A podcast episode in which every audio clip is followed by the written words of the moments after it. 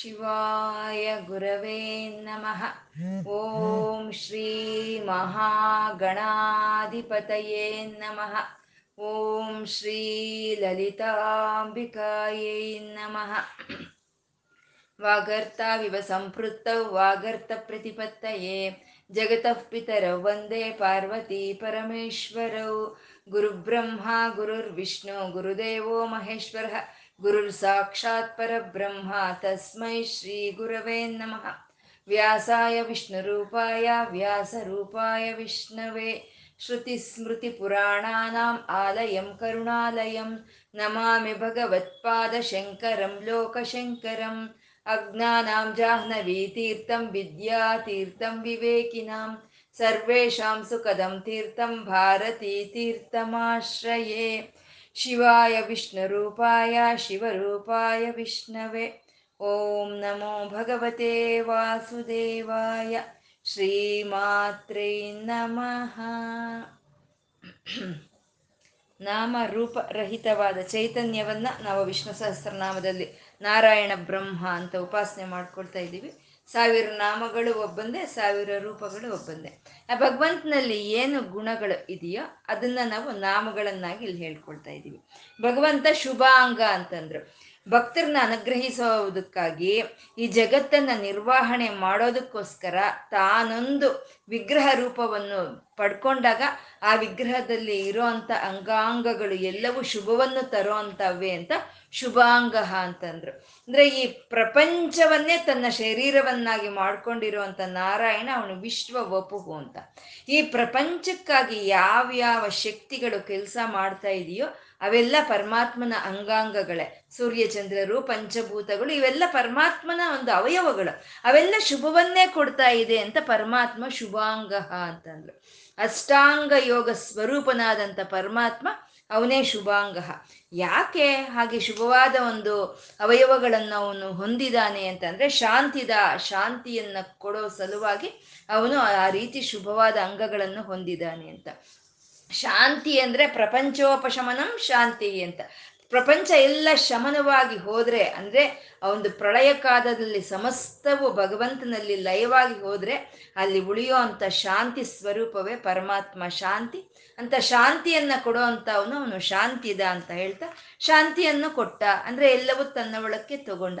ಮತ್ತೆ ಎಲ್ಲವನ್ನು ಸೃಷ್ಟಿ ಮಾಡ್ತಾನೆ ಅಂತ ಸೃಷ್ಟ ಅಂತ ಅಂದ್ರು. ಇವೆಲ್ಲ ಪ್ರಳಯ ಕಾಲದಲ್ಲಿ ಒಳಗ್ ತಗೊಳ್ಳೋದು, ಸೃಷ್ಟಿ ಕಾಲದಲ್ಲಿ ಮತ್ತೆ ಅದನ್ನ ಸೃಜಿಸೋ ಅಂಥದ್ದನ್ನು ಅಂತ. ಯಾಕೆ ಹಾಗೆ? ಮತ್ತೆ ಮತ್ತೆ ಅವನು ಪ್ರಕಟಿಸ್ತಾನೆ, ಮತ್ತೆ ಮತ್ತೆ ಒಳಗೆ ತಗೊಳ್ತಾನೆ ಅಂತಂದ್ರೆ, ಕುಮುದಹ ಅಂತಂದ್ರು. ಭೂಮಿ ಮೇಲೆ ಹರ್ಷವನ್ನು ಅನುಭವಿಸೋದಕ್ಕೋಸ್ಕರ ಅವನು ಆ ರೀತಿ ಮತ್ತೆ ಮತ್ತೆ ಸೃಷ್ಟಿ ಮಾಡ್ತಾನೆ ಅಂತ. ಅಂದ್ರೆ ಈ ಭೂಮಿ ಮೇಲೆ ಇರೋ ಅಂತ ಎಲ್ಲ ಜೀವಿಗಳಲ್ಲಿ ಆತ್ಮರೂಪವಾಗಿರುವಂತ ಭಗವಂತ ಅವನೇ ಅನುಭವಗಳನ್ನ ಅನುಭವಿಸ್ತಾ ಇರುವಂತ ಭೋಕ್ತನು ಅಂತ.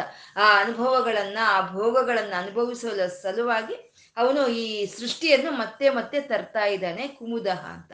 ಕುವಲೇಶಯ ಅಂತಂದ್ರೆ ಭೂಮಿ ಮೇಲೆ ಅಲ್ಲ, ಸಮುದ್ರದ ಮೇಲೆ, ಆದಿಶೇಷನ ಮೇಲೆ ಮಲಗಿರೋ ಅಂತ ಪರಮಾತ್ಮ ಅವನು ಕುವಲೇಶಯ ಅಂತಂದ್ರು. ಕುವಲೇಶ ಅಂತಂದ್ರೆ ಜೀವಿಗಳು ಅಂತ ಹೇಳ್ಕೊಂಡ್ವಿ. ಆ ಜೀವಿಗಳ ಒಳಗೆ ಇರೋಂಥ ಚೈತನ್ಯ ಸ್ವರೂಪವೇ ಕುವಲೇಶಯ ಅಂತ ಹೇಳಿದ್ರು. ಅವನು ಗೋಹಿತ. ಗೋಹಿತ ಅಂತಂದ್ರೆ ಈ ಭೂಮಿಯ ಈ ಭೂಮಿಗೆ ಹಿತವನ್ನು ಉಂಟು ಮಾಡೋ ಸಲುವಾಗಿ ಅವನು ಕೃಷ್ಣನಾಗಿ ಈ ಭೂಮಿ ಮೇಲೆ ಅವತಾರ ತಾಳಿ ಬಂದಂಥ ಕೃಷ್ಣನೇ ಅವನು ಗೋಹಿತನು. ಅವನು ಆ ಕೃಷ್ಣನಾಗಿ ಬಂದು ಈ ಭೂಮಿಯ ಭಾರವನ್ನ ಕಮ್ಮಿ ಮಾಡಿದವನು, ಈ ಗೋವರ್ಧನ ಗಿರಿಯನ್ನ ಉದ್ಧಾರ ಮಾಡಿದವನು ಅಂತ ಗೋಹಿತ ಅಂತ ಹೇಳ್ತಾ ಗೋಪತಿ ಅಂತ ಇದ್ದಾರೆ. ಗೋಪತಿ ಅಂತಂದ್ರೆ ಆಕಾಶ, ಭೂಮಿ, ಗೋವುಗಳು, ಮತ್ತೆ ಈ ವೇದಗಳು ಶರೀರದಲ್ಲಿರುವಂತ ಅಂಗಾಂಗಗಳು, ಇವಕ್ಕೆಲ್ಲವನ್ನು ಗೋ ಶಬ್ದದಿಂದನೇ ಕರೀತಾರೆ. ಆ ಗೋ ಶಬ್ದದಿಂದ ಕರೀತಾ ಇರುವಂತ ಆ ಗೋ ಕುಲಕ್ಕೆ ಪತಿಯಾದಂತ ಅವನು ಅವನು ಗೋ ಗೋಪತಿ ಅಂತ ಹೇಳ್ತಾ ಗೋಪ್ತ ಅಂದ್ರು. ಗೋಪ್ತ ಅಂದ್ರೆ ಸಂರಕ್ಷಕನು, ಪೋಷಣೆ ಮಾಡುವಂಥವನು. ಈ ಸರ್ವ ಸಮಸ್ತ ಪ್ರಪಂಚವನ್ನು ಯಾರು ಪೋಷಣೆ ಮಾಡ್ತಾ ಇದ್ದಾನೋ ಅವನೇ ಗೋಪ್ತನು. ಅವನು ಗೋಪ್ಯವಾಗಿದ್ದಾನೆ, ಅವನು ಕಾಣಿಸ್ಕೊಳ್ತಾ ಇಲ್ಲ ಅಂತ ಗೋಪ್ಯ ಅಂತಂದು. ವೃಷಭಾಕ್ಷ ವೃಷಪ್ರಿಯ ಅಂತ. ವೃಷಭಾಕ್ಷ ಅನ್ನೋದು ಧರ್ಮವೇ ತನ್ನ ಒಂದು ದೃಷ್ಟಿಯಾಗಿರೋ ಅಂತ ಹರಿ ಅವನು ವೃಷಭಾಕ್ಷ ಅಂತ. ವೃಷಭಾಕ್ಷ ಅಂತಂದ್ರೆ ವರ್ಷವನ್ನ ಸುರಿಸೋವನು. ಅವನ ಒಂದು ನೇತ್ರಗಳಿಂದ ವರ್ಷವನ್ನು ಸುರಿಸ್ತಾ ಇರುವಂತ ಪರಮಾತ್ಮ ಅವನು ವೃಷಭಾಕ್ಷ ಅಂತಂದ್ರು. ಅಂದ್ರೆ ಸೂರ್ಯಚಂದ್ರರೇ ಭಗವಂತನ ನೇತ್ರಗಳು. ಆ ಸೂರ್ಯಚಂದ್ರರ ಮೂಲಕ ಈ ಭೂಮಿಗೆ ಏನು ಬೇಕೋ ಆ ಚೈತನ್ಯವನ್ನು ಶು, ಸುರಿಸ್ತಾ ಇರುವಂತ ಪರಮಾತ್ಮ, ಅವನು ವೃಷಭಾಕ್ಷ. ವೃಷಪ್ರಿಯ ಅಂದ್ರೆ ಯಾವುದೋ ಒಂದು ಧರ್ಮವನ್ನ ನಮಗೆ ಭಗವಂತನ ಪ್ರೀತಿಯನ್ನ ತಂದ್ಕೊಡುತ್ತೆ. ನಮ್ಮ ಧರ್ಮ ನಾವು ಆಚರಣೆ ಮಾಡ್ತಾ ಇದ್ರೆ ಅದೇ ಭಗವಂತನಿಗೆ ಪ್ರೀತಿ ಅಂತ ಹೇಳೋ ನಾಮ ವೃಷಭಾಕ್ಷ, ವೃಷಪ್ರಿಯ ಅಂತ. ಮುಂದಿನ ಶ್ಲೋಕ, ಅರವತ್ನಾಲ್ಕನೆಯ ಶ್ಲೋಕ ಅನಿವರ್ತಿ ನಿವೃತ್ತಾತ್ಮ ಸಂಕ್ಷೇಪ್ತ ಕ್ಷೇಮ ಕೃಚ್ಚಿವ. ಶ್ರೀವತ್ಸವಕ್ಷ ಶ್ರೀವಾಸ ಶ್ರೀಪತಿ ಶ್ರೀಮತಾಂಬರ. ಅಂತ ಒಂಬತ್ತು ನಾಮಗಳಿಂದ ಕೂಡಿರುವಂತ ಶ್ಲೋಕ ಇದು. ಅನಿವರ್ತಿ ನಿವೃತ್ತಾತ್ಮ ಸಂಕ್ಷೇಪ್ತ ಕ್ಷೇಮಕೃತ್ ಶಿವ ಶ್ರೀವತ್ಸವಕ್ಷ ಶ್ರೀವಾಸ ಶ್ರೀಪತಿ ಶ್ರೀಮತಾಂಬರ ಅಂತ ಒಂಬತ್ತು ನಾಮಗಳಿಂದ ಕೂಡಿರುವಂಥದ್ದು. ಅನಿವರ್ತಿ ಅಂತ ಅಂದ್ರೆ ಪರಮಾತ್ಮ ಅನಿವರ್ತಿ ಅಂದ್ರೆ ಆವೃತ ಅಂತ ಅಂದ್ರೆ ಮತ್ತೆ ಮತ್ತೆ ಪುನಃ ಪುನಃ ಬರೋಂಥದ್ದನ್ನ ಆವೃತ ಅಂತ ಹೇಳ್ತಾ, ಅಂತ ಹೇಳ್ತೀವಿ ನಾವು. ಪರಮಾತ್ಮ ಅನಿವರ್ತ ಅಂದ್ರೆ ಅವ್ನು ಮತ್ತೆ ಮತ್ತೆ ಬರೋನಲ್ಲ ಅಂತ ಅಂದ್ರೆ ತಾನು ಹೂಡಿರೋ ಹೂಡಿರೋ ಅಂತ ಒಂದು ಧರ್ಮದಿಂದ ಅವನು ಯಾವತ್ತು ಹಿಂದೆ ಹೆಜ್ಜೆ ಹಾಕಿ ಹೋಗೋನಲ್ಲ ಅಂತ ಅನಿವರ್ತ ಅಂತ ಹೇಳ್ತಾ ಇದ್ದಾರೆ. ಅವನು ಒಂದು ಸಲಿ ಒಂದು ಸಂಕಲ್ಪವನ್ನು ತಗೊಂಡ್ರೆ, ಒಂದು ಸಲಿ ಒಂದು ಧರ್ಮವನ್ನ ಆಚರಣೆ ಮಾಡಬೇಕು ಅಂತಂದ್ರೆ ಅವ್ ಅದನ್ನ ಬಿಟ್ಟು ಅವನು ಮತ್ತೆ ಪುನಃ ಬರೋನಲ್ಲ ಅಂತ ಅನಿವರ್ತ ಅಂತ ಹೇಳಿದ್ರು. ತನ್ನ ಧರ್ಮದಲ್ಲಿ ತಾನು ಇರ್ತಾನೆ ಹಾಗೆ ಈ ಪ್ರಕೃತಿಯಲ್ಲಿ ತಾನು ಕೊಟ್ಟಿರೋ ಅಂತ ಧರ್ಮಗಳನ್ನೇ ಪ್ರತಿಯೊಂದು ಆಚರಣೆ ಮಾಡಬೇಕು. ಅದರಿಂದ ಯಾರು ಜಾರಿ ಹೋಗೋಕ್ಕೆ ಬಿಡ್ದಲೇ ಇರುವಂಥವ್ನು ಅದನ್ನ ತಪ್ಪಿಸ್ಕೊಂಡು ಹೋಗೋದಕ್ಕೆ ಯಾರನ್ನು ಬಿಡ್ದಲೇ ಇರೋ ಅಂಥವನೇ ಅನಿವರ್ತಿ ಅಂತ ಹೇಳೋವಂಥದ್ದು. ಸೂರ್ಯನ ಧರ್ಮ ಸೂರ್ಯನಿಗಿದೆ. ಅವನು ಯಾವಾಗಲೂ ಪ್ರಕಾಶವನ್ನು ಕೊಡ್ತಾನೇ ಇರಬೇಕು. ಅದರಿಂದ ಅವ್ನು ತಪ್ಪಿಸ್ಕೊಳಕ್ ಸಾಧ್ಯ ಆಗುತ್ತಾ? ಭಗವಂತ ಬಿಡ್ತಾನ ಅಂದ್ರೆ ಬಿಡೋದಿಲ್ಲ. ಚಂದ್ರನ ಧರ್ಮ ಚಂದ್ರನ್ಗಿದೆ. ಅದೇ ಆಕಾಶಕ್ಕೆ ವ್ಯಾಪಿಸ್ಕೊಳ್ಳೋ ಧರ್ಮ ಆಕಾಶಕ್ಕೆ. ಪಂಚಭೂತಗಳಿಗೂ ಗಾಳಿಗೆ ಬೀಸೋ ಅಂಥದ್ದು, ನೀರಿಗೆ ಹರಿಯೋ ಅಂಥದ್ದು, ಅಗ್ನಿಗೆ ಉರಿಯೋ ಅಂಥದ್ದು. ಹೀಗೆ ಅದರದೇ ಆದಂಥ ಧರ್ಮ ಅದಕ್ಕೆ. ಪರ ಪರಮಾತ್ಮ ಇಟ್ಟಿದ್ದಾನೆ. ಅದರಿಂದ ಅದು ಯಾವತ್ತು ಹಿಂದೇಟ್ ಹಾಕಿ, ಹಿಂದೆ ಹೆಜ್ಜೆ ಹಾಕಿ ಹೋಗೋದಕ್ಕೆ ಬಿಡದಲೇ ಇರೋ ಅಂತ ಪರಮಾತ್ಮನ ಚೈತನ್ಯವನ್ನೇ ಅನಿವರ್ತ ಅಂತ ಕರೀತಾ ಇದ್ದಾರೆ. ಅಂದ್ರೆ ಯಾರು ಒಬ್ಬ, ಯಾರು ಭಕ್ತರು ಅವನನ್ನ ಶರಣು ಬೇಡ್ತಾರೋ, ಯಾವ್ರು ಯಾವ ಭಕ್ತರಾದ್ರೆ ಅವನನ್ನ ನಿರಂತರ ಅವನನ್ನ ಧ್ಯಾನ ಮಾಡ್ತಾ ಇರ್ತಾರೋ, ಅಂತ ಅವ್ರನ್ನ ಮತ್ತೆ ಮತ್ತೆ ಬರೋದಕ್ಕೆ ಬಿಡಲ್ಲ ಅಂತಂದ್ರೆ ಜನ್ಮರಾಹಿತ್ಯವನ್ನು ಕೊಡ್ತಾನೆ, ಮೋಕ್ಷವನ್ನು ಕೊಡ್ತಾನೆ ಅಂತ, ಶಾಶ್ವತವಾದ ಆನಂದವನ್ನು ಕೊಡ್ತಾನೆ ಅಂತ ಅನಿವರ್ತ ಅಂತ ಹೇಳಿದ್ರು. ಹಿಂದೆ ಹೇಳಿದ ನಾಮ ವೃಷಪ್ರಿಯ ವೃಷಭಾಕ್ಷ, ವೃಷಪ್ರಿಯ ಅಂತ ಹೇಳಿರೋ ಅಂತ ಒಂದು ಧರ್ಮವನ್ನು ನಮ್ಗೆ ಹೇಳಿದಂತ ನಾಮಗಳು ಆ ಎರಡು ಧರ್ಮಗಳು ಧರ್ಮಗಳು ಎರಡು. ಪ್ರವೃತ್ತಿ, ನಿವೃತ್ತಿ ಅಂತ ಹೇಳ್ತಾರೆ. ಪ್ರವೃತ್ತಿ ಧರ್ಮ, ನಿವೃತ್ತಿ ಧರ್ಮ. ಪ್ರವೃತ್ತಿ ಧರ್ಮ ಅನ್ನೋದೇ ಈ ಅನಿವರ್ತ ಅಂತ ಹೇಳಿದ್ದು. ಅಂದ್ರೆ ಅದ್ರ ಧರ್ಮ, ಅದ್ರ ಆಚರಣೆ ಮಾಡ್ತಾ ಪ್ರಕಟವಾಗುವಂಥದ್ದನ್ನೇ ಪ್ರವೃತ್ತಿ ಧರ್ಮ ಅಂತ ಹೇಳೋದು. ಅದೇ ನಿವೃತ್ತಿ ಧರ್ಮ ಅಂದ್ರೆ ಆ ಎಲ್ಲ ಅದರದ್ರ ಕೆಲಸ ಅದನ್ನ ನಿಲ್ಸೋ, ನಿಲ್, ನಿಲ್ಸೋ ಅಂತದನ್ನೇ ನಿವೃತ್ತಿ ಧರ್ಮ ಅಂತ ಹೇಳ್ತಾರೆ. ಆ ನಿವೃತ್ತಿ ಧರ್ಮವನ್ನೇ ಇನ್ ಮುಂದಿನ ನಾಮದಲ್ಲಿ ನಮ್ಗೆ ಹೇಳ್ತಾ ಇದ್ದಾರೆ. ನಿವೃತ್ತಾತ್ಮ ಅಂತ. ಪರಮಾತ್ಮ ಎಲ್ಲವನ್ನು ಸೃಷ್ಟಿ ಮಾಡಿದ್ದಾನೆ. ಎಲ್ಲವನ್ನು ಸೃಷ್ಟಿ ಮಾಡ್ತಾ, ಎಲ್ಲವನ್ನು ಪೋಷಣೆ ಮಾಡ್ತಾ ಇದ್ರು. ಅದು ಯಾವುದು ತನಗೆ ಬೇಕು ಅಂತ ಅವನು ಯಾವುದಕ್ಕೂ ಅಂಟ್ಕೊಂಡಿಲ್ವೇ? ಅಂಟ್ಕೊಂಡಿಲ್ಲ ನಿವೃತ್ತಾತ್ಮ, ನಿವೃತ್ತಿ ಹೊಂದಿದ್ದಾನೆ. ಯಾವುದಕ್ಕೂ ಅವನು ಅಂಟ್ಕೊಳ್ತಾ ಇಲ್ಲ. ಕೊಡಬೇಕು, ಕೊಡ್ತಾ ಇದ್ದಾನೆ. ಸೃಷ್ಟಿ ಮಾಡಬೇಕು, ಮಾಡ್ತಾ ಇದ್ದಾನೆ. ಅವನ ಧರ್ಮವನ್ನು ಅವನು ಮಾಡ್ತಾ ಇದ್ದಾನೆ ಹೊರತು, ಅದರಿಂದ ಯಾವ ಪ್ರತಿಫಲವನ್ನು ಅವನು ಅಪೇಕ್ಷೆ ಪಡ್ತಾ ಇಲ್ಲ ಅಂತ ನಿವೃತ್ತಾತ್ಮ ಅಂತ ಹೇಳಿದ್ರು. ನಮಗೆ ಸಾಮಾನ್ಯ ಈ ಭೂಲೋಕದಲ್ಲಿ ರಾಜ, ರಾಜರು ಏನ್ ಮಾಡ್ತಾ ಇದ್ರು? ಪ್ರಜೆಗಳು ಸಂಪಾದನೆ ಮಾಡಿದ್ರಲ್ಲಿ, ಬೆಳೆದಿರೋದ್ರಲ್ಲಿ ಒಂದಿಷ್ಟು ಪಾಲು ಸುಂಕ ಅಂತ ತಗೊಳ್ತಾ ಇದ್ರು. ಯಾವುದೇ ಕೆಲಸ ಮಾಡೋರಾಗ್ಬೋದು, ಅವರಿಂದ ಒಂದಿಷ್ಟು ಸುಂಕ ಅಂತ ತಗೊಳ್ತಾ ಇದ್ರು. ಆ ತಗೊಂಡಿದ್ದನ್ನ ಮತ್ತೆ ಪ್ರಜೆಗಳಿಗೆ ಅವರು ಉಪಯೋಗ ಮಾಡ್ತಿದ್ರು. ಇವಾಗಲೂ ಅಷ್ಟೇ, ನಾವು ಗೌರ್ಮೆಂಟ್ಗೆ ಟ್ಯಾಕ್ಸ್ ಅಂತ ಕಟ್ತೀವಿ. ನಾವೇನು ಸಂಪಾದನೆ ಮಾಡಿದೀವೋ, ಅದರಲ್ಲಿ ಒಂದಷ್ಟು ಪಾಲು ಅಂತ ಟ್ಯಾಕ್ಸ್ ಅಂತ ಕೊಡ್ತೀವಿ. ಆದರೆ ಪರಮಾತ್ಮ ಸಮಸ್ತ ವನ್ನು ಕೊಡ್ತಾ ಇರುವಂತ ಈ ಪರಮಾತ್ಮ ಯಾವ ಸುಂಕವನ್ನು ಅವನು ಕೇಳ್ತಾ ಇಲ್ಲ, ಯಾವ ಸುಂಕವನ್ನು ಅವನು ತಗೊಂಡು ಅದರಿಂದ ಅವನು ಪೋಷಣೆ ಮಾಡುವಂತ ಅವಶ್ಯಕತೆ ಇಲ್ಲ ಅಂತ ಅವನು ನಿವೃತ್ತಾತ್ಮ ಅಂತ ಹೇಳಿದ್ರು. ಯಾವುದರ ಒಂದು ಪ್ರತಿಫಲವನ್ನು ಅವನು ಅಪೇಕ್ಷೆ ಮಾಡ್ತಾ ಇಲ್ಲ ಅಂತ ಅವನು ನಿವೃತ್ತಾತ್ಮ ಅಂತ ಹೇಳಿದ್ರು. ಮತ್ತೆ ಈ ಅನಿವರ್ತ ಅಂತ ಹೇಳೋವಂಥದ್ದು ಪ್ರವೃತ್ತಿ, ಈ ನಿವೃತ್ತಿ ಅಂತ ಅಂತ ಹೇಳ್ತಾ ಇರೋದು ನಿವೃತ್ತಾತ್ಮ ಅಂತ ಹೇಳ್ಕೊಂಡು. ಅಂದ್ರೆ ಅಂದ್ರೆ ಸೃಷ್ಟಿ ಸೃಷ್ಟಿ ಮಾಡಿ ಆದ್ಮೇಲೆ ತನ್ನ ಬಳಕೆ ಎಲ್ಲವನ್ನು ತಗೊಂಡು ನಿವೃತ್ತಿ ಹೊಂದೋ ಅಂತ ಪರಮಾತ್ಮ ಅವನೇ ನಿವೃತ್ತಾತ್ಮ ಅಂತ ಹೇಳೋದು. ಅಂದ್ರೆ ಅದು ಏ ರೀತಿ ಅಂದ್ರೆ ಸಂಕೋಚ ವ್ಯಾಕೋಚಗಳು ಸಂಕೋಚ ವ್ಯಾಕೋಚಗಳು. ಸಂಕೋಚಗೊಂಡಾಗ ಒಳಗೆ ತಗೊಳ್ಳೋ ಅಂತ ಲಯ ಕಾರ್ಯ ವ್ಯಾಕೋಚಗೊಂಡಾಗ ಅದು ಸೃಷ್ಟಿಯಾಗುವಂಥ ಕಾರ್ಯ. ಆ ಸಂಕೋಚ ವ್ಯಾಕೋಚಗಳನ್ನು ತರ್ತಾ ಇದ್ದಾನೆ ಪರಮಾತ್ಮ. ಆ ಸಂಕೋಚವನ್ನು ಹೇಗೆ ತರ್ತಾ ಇದ್ದಾನೆ ಅಂದ್ರೆ ಪ್ರಳಯ ಕಾಲದಲ್ಲಿ ಎಲ್ಲವನ್ನು ತನ್ನ ಒಳಕ್ಕೆ ಯಾವ ರೀತಿ ಅವನು ತಗೊಳ್ತಾ ಇದ್ದಾನೆ ಅಂತಂದ್ರೆ ಸಂಕ್ಷಿ, ಸಂಕ್ಷೇಪ್ತ ಅಂತಂದ್ರೆ ಸಂಕ್ಷಿಪ್ತವಾಗಿ ಎಲ್ಲವನ್ನು ತಗೊಳ್ತಾ ಇದ್ದಾನೆ. ಅಂದ್ರೆ ಇವಾಗ ನಮಗೆ ಯಾವ ರೀತಿ ಭೂಮಿ ಕಾಣಿಸ್ತಾ ಇದೆಯೋ, ಯಾವ ರೀತಿ ಸೂರ್ಯ, ಚಂದ್ರ, ಗ್ರಹ, ನಕ್ಷತ್ರಗಳು ಕಾಣಿಸ್ತಾ ಇದೆಯೋ ಅವನು ಅದನ್ನ ಅದನ್ನ ಹಾಗಾಗಿ ಅವನು ಒಳಗೆ ತಗೊಳ್ಳೋದಿಲ್ಲ ಸಂಕ್ಷಿಪ್ತ ಮಾಡ್ತಾನೆ, ಅದನ್ನ ಬೀಜ ರೂಪಕ್ಕೆ ತರ್ತಾನೆ. ಇವಾಗ ನಾವೆಲ್ಲಾದ್ರೂ ಒಂದು ಊರಿಗೆ ಹೋಗ್ಬೇಕು ಅಂತಂದ್ರೆ ಬಟ್ಟೆ ಹೇಗಿರುತ್ತೆ ಹಾಗೆ ಹಾಕೊಳ್ತೀವ ಇಲ್ಲ. ಅದನ್ನ ಎಷ್ಟು ಸಣ್ಣದಾಗಿ ಮಡಚೋಕ್ಕೆ ಸಾಧ್ಯ ಆಗುತ್ತೋ ಅಷ್ಟು ಸಣ್ಣದಾಗಿ ಮಡಚಿ ನಾವು ಇಟ್ಕೊಳ್ತೀವಲ್ವ ಹಾಗೆ ಪರಮಾತ್ಮ ಸಮಸ್ತವಾದ ಪ್ರಕೃತಿಯನ್ನ ಸಣ್ಣದಾದ ಒಂದು ಬೀಜ ರೂಪಕ್ಕೆ ತಂದು ತನ್ನ ಒಳಕ್ಕೆ ತಗೊಳ್ಳೋಂತ ಅವನು ಅವನೇ ಸಂಕ್ಷಿಪ್ತ. ನಾವು ಸಂಕ್ಷಿಪ್ತವಾಗಿ ಹೇಳು, ಏನು? ಒಳ್ಳೆ ಬಾಲದಂಗೆ ಹೇಳ್ಬೇಡ, ಸಂಕ್ಷಿಪ್ತವಾಗಿ ಹೇಳು ಅಂತ ಹೇಳ್ತೀವಿ, ಅಲ್ವಾ? ಅಂದ್ರೆ ಮುಖ್ಯವಾಗಿರೋದು ಏನಿದೆಯೋ ಅದು ಹೇಳು ಅಂತ. ಹಾಗೆ ಪರಮಾತ್ಮ ಈ ಪ್ರಕೃತಿನ ಎಲ್ಲವನ್ನು, ಪ್ರಾಣಿಗಳನ್ನೆಲ್ಲವನ್ನು ತನ್ನ ಒಳಕ್ಕೆ ತಗೊಳ್ಳೋವಾಗ ಅವನು ಬೀಜ ರೂಪದಲ್ಲಿ ಅವನು ತಗೊಳ್ತಾನೆ. ಇವಾಗ ನಾವು ಒಂದು ಆಲದ ಮರ ಬೇಕು ಅಂತ ಅನ್ಸುತ್ತೆ. ಆಲದ ಮರ ಬೇಕು ಅಂದ್ರೆ ಆಲದ ಮರನ ತಗೊಂಡ್ ಬಂದು ನಾವು ಹಾಕೊಳ್ತೀವ ಸಾಧ್ಯ ಆಗುತ್ತಾ? ಆಗಲ್ಲ.